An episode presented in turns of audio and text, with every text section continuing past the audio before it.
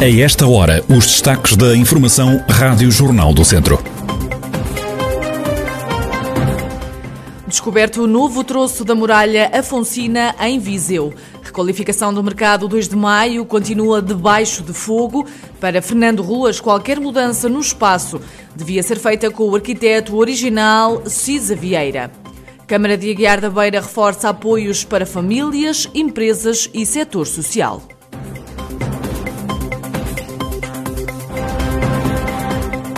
A atualidade da região em desenvolvimento já a seguir.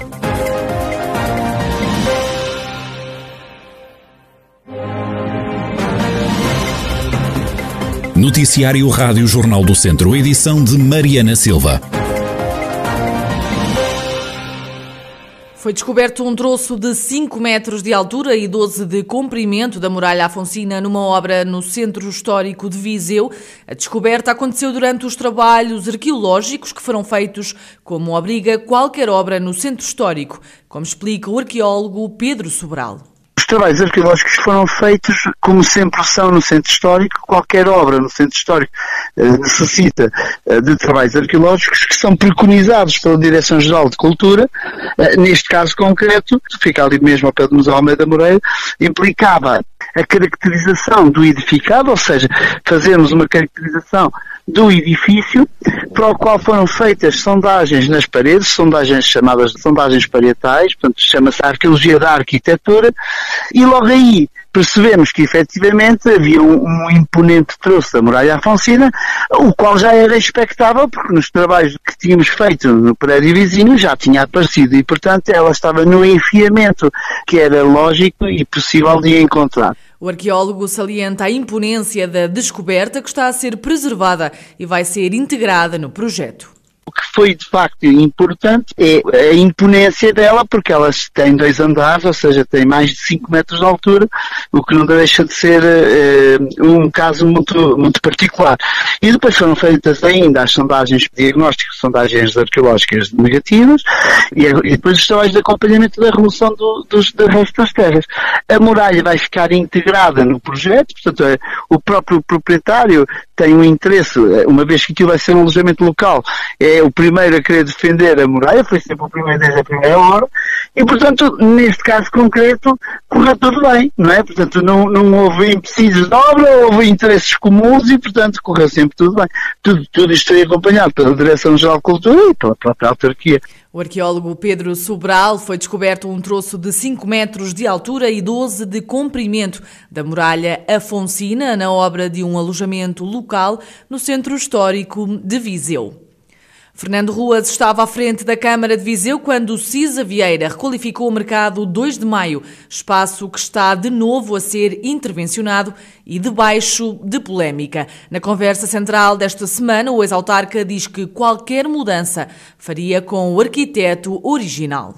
Eu não farei nenhum comentário, é algo que tenha ocorrido depois de eu ter saído da Câmara. Eu vou apenas, com factos, explicar o que é que aconteceu enquanto fomos presidentes da Câmara e enquanto responsáveis por a decisão daquele investimento. Nós escolhemos por convicção o arquiteto Cisa Vieira e, portanto, se a obra decepcionou alguma pessoa, se não foi o objetivo conseguido, naturalmente que se eu continuasse em funções, era com o arquiteto Cisa Vieira que ia fazer a reconversão. Isso não tinha nenhuma dúvida.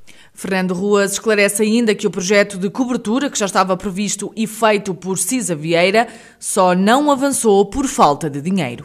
Arquiteto chegou a fazer um, um, um projeto para a cobertura do piso superior e a Câmara, uma análise que fez financeira, achou que tinha outras prioridades e, portanto, não avançou com a obra. Agora, no final, houve pessoas que gostaram e outras que não gostaram tanto do resultado final, mas isso acontece sempre com quem se dedica à arte. Eu acho que se por acaso se tivesse a mesma visão quando o Picasso começou a desenhar, hoje não teríamos nenhuma obra dele. Há pessoas que gostaram, outros não gostaram. Nós achámos é que era uma assinatura, foi numa altura em que, eu recordo-me bem em dizer, agora há muitos projetistas, muitos críticos de arte que aparecem por aí, mas na altura o que se dizia é que a cidade devia ter uma marca, uma marca com arquitetos de renome. E eu lembro só eh, que connosco, uns por via, eh, digamos, privada, mas sempre com a nossa colaboração, outros por a nossa não, nós trouxemos para Viseu o arquiteto Moraes Soares, o arquiteto Virne, o arquiteto Souto Moura, o arquiteto Manuel Cainha e o arquiteto Jean Busquet, para além do arquiteto Silvio Vieira.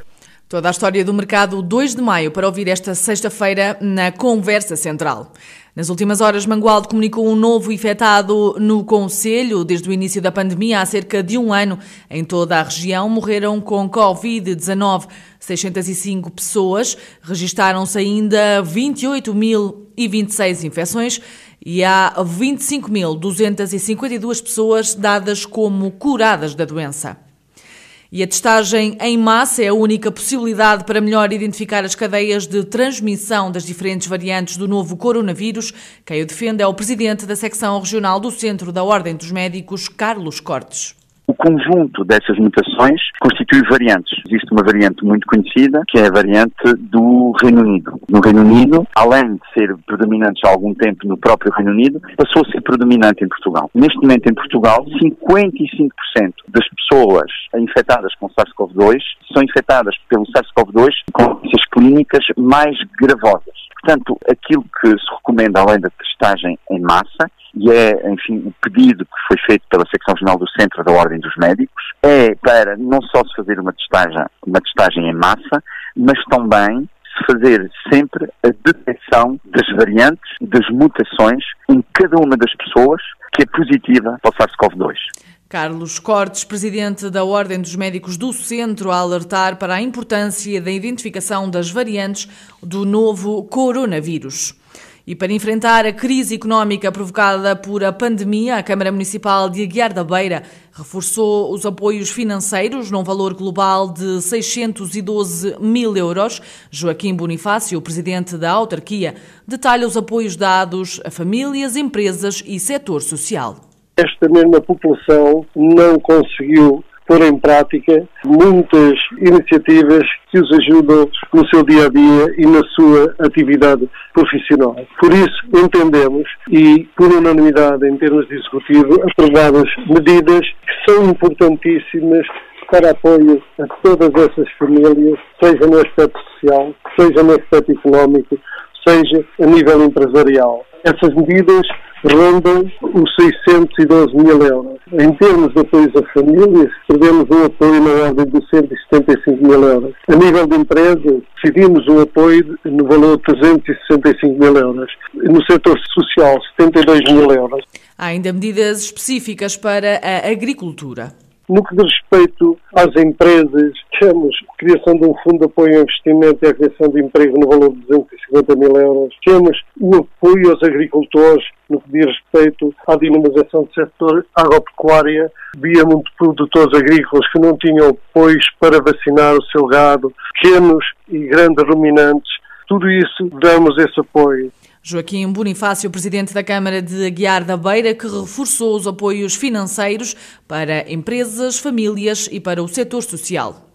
O atendimento ao público do SEMAS Águas de Viseu vai para um novo edifício que está a ser recuperado na Rua do Comércio. A mudança deverá acontecer até outubro, como explica Almeida Henriques. Estamos já com o projeto concluído e em fase também de concurso para a loja de atendimento dos SMAS, que ficará onde era a Casa Pascoal, daquele edifício muito bonito que aí está, passará a ser o atendimento e até será algo que eu espero inaugurar antes do final deste mandato como um serviço com melhor comodidade, com mais espaço para, para que o atendimento não seja feito da forma que hoje é, um edifício exíguo, onde as pessoas, de facto, as condições de trabalho não são as melhores. A Câmara de Viseu anunciou também a aprovação do lançamento do concurso para a segunda fase das obras do edifício, que vai receber os restantes serviços do SEMAS. Almeida Henriques admitiu ainda que o investimento e realizar no âmbito da empresa Águas da região de Viseu vai ser feito no próximo quadro comunitário de apoio e que o processo está com atrasos.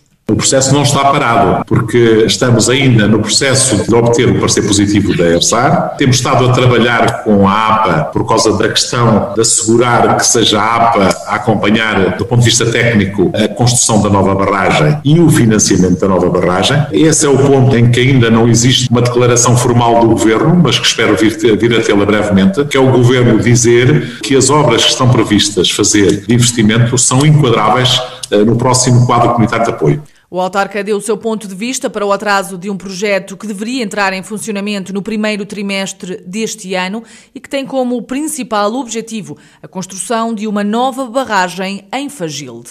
A região desperdiçou 16 milhões de euros. Isto tem que ser dito, sem de ser desmentido, porque se o primeiro formato da agregação com oito tivesse chegado a bom porto e não tivesse emborregado, entre, entre aspas, as câmaras de Mangualde, Penalva e Nelas, nós tínhamos apresentado o projeto a tempo e horas e tínhamos aproveitado os 16 milhões que seria mais ou menos o valor que nós tínhamos equacionado ter. Enfim, a reunião, isso já é passado, já perdemos esse dinheiro, não temos nenhuma hipótese de o vir a recuperar. Agora temos que nos virar para o próximo quadro de apoio. O presidente da Câmara sobre os atrasos da Águas da região de Viseu, a empresa que prevê um investimento total de 73 milhões de euros e dela fazem também parte os municípios de Mangualde, Nelas, Sátão e Penalva do Castelo. João Valério é o candidato da coligação PSD-CDS à Câmara de Oliveira de Frades para as próximas autárquicas. O advogado e político que integrou há quatro anos as listas do CDS à Assembleia Municipal de Viseu foi escolhido para tentar tirar do poder Paulo Ferreira, eleito presidente do município pelo movimento Nós Cidadãos. O objetivo da candidatura é colocar Oliveira de Frades na rota do crescimento e desenvolvimento como dá conta o candidato.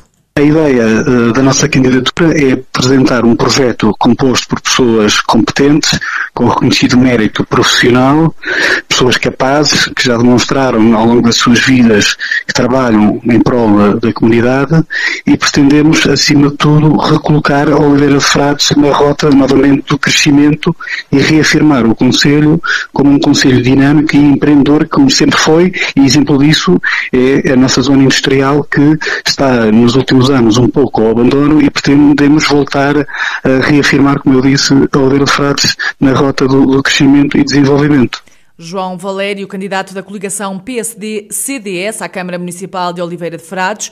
O PSD e o CDS voltam a concorrer coligados nas autárquicas em Oliveira de Frades, tal como aconteceu em 2017.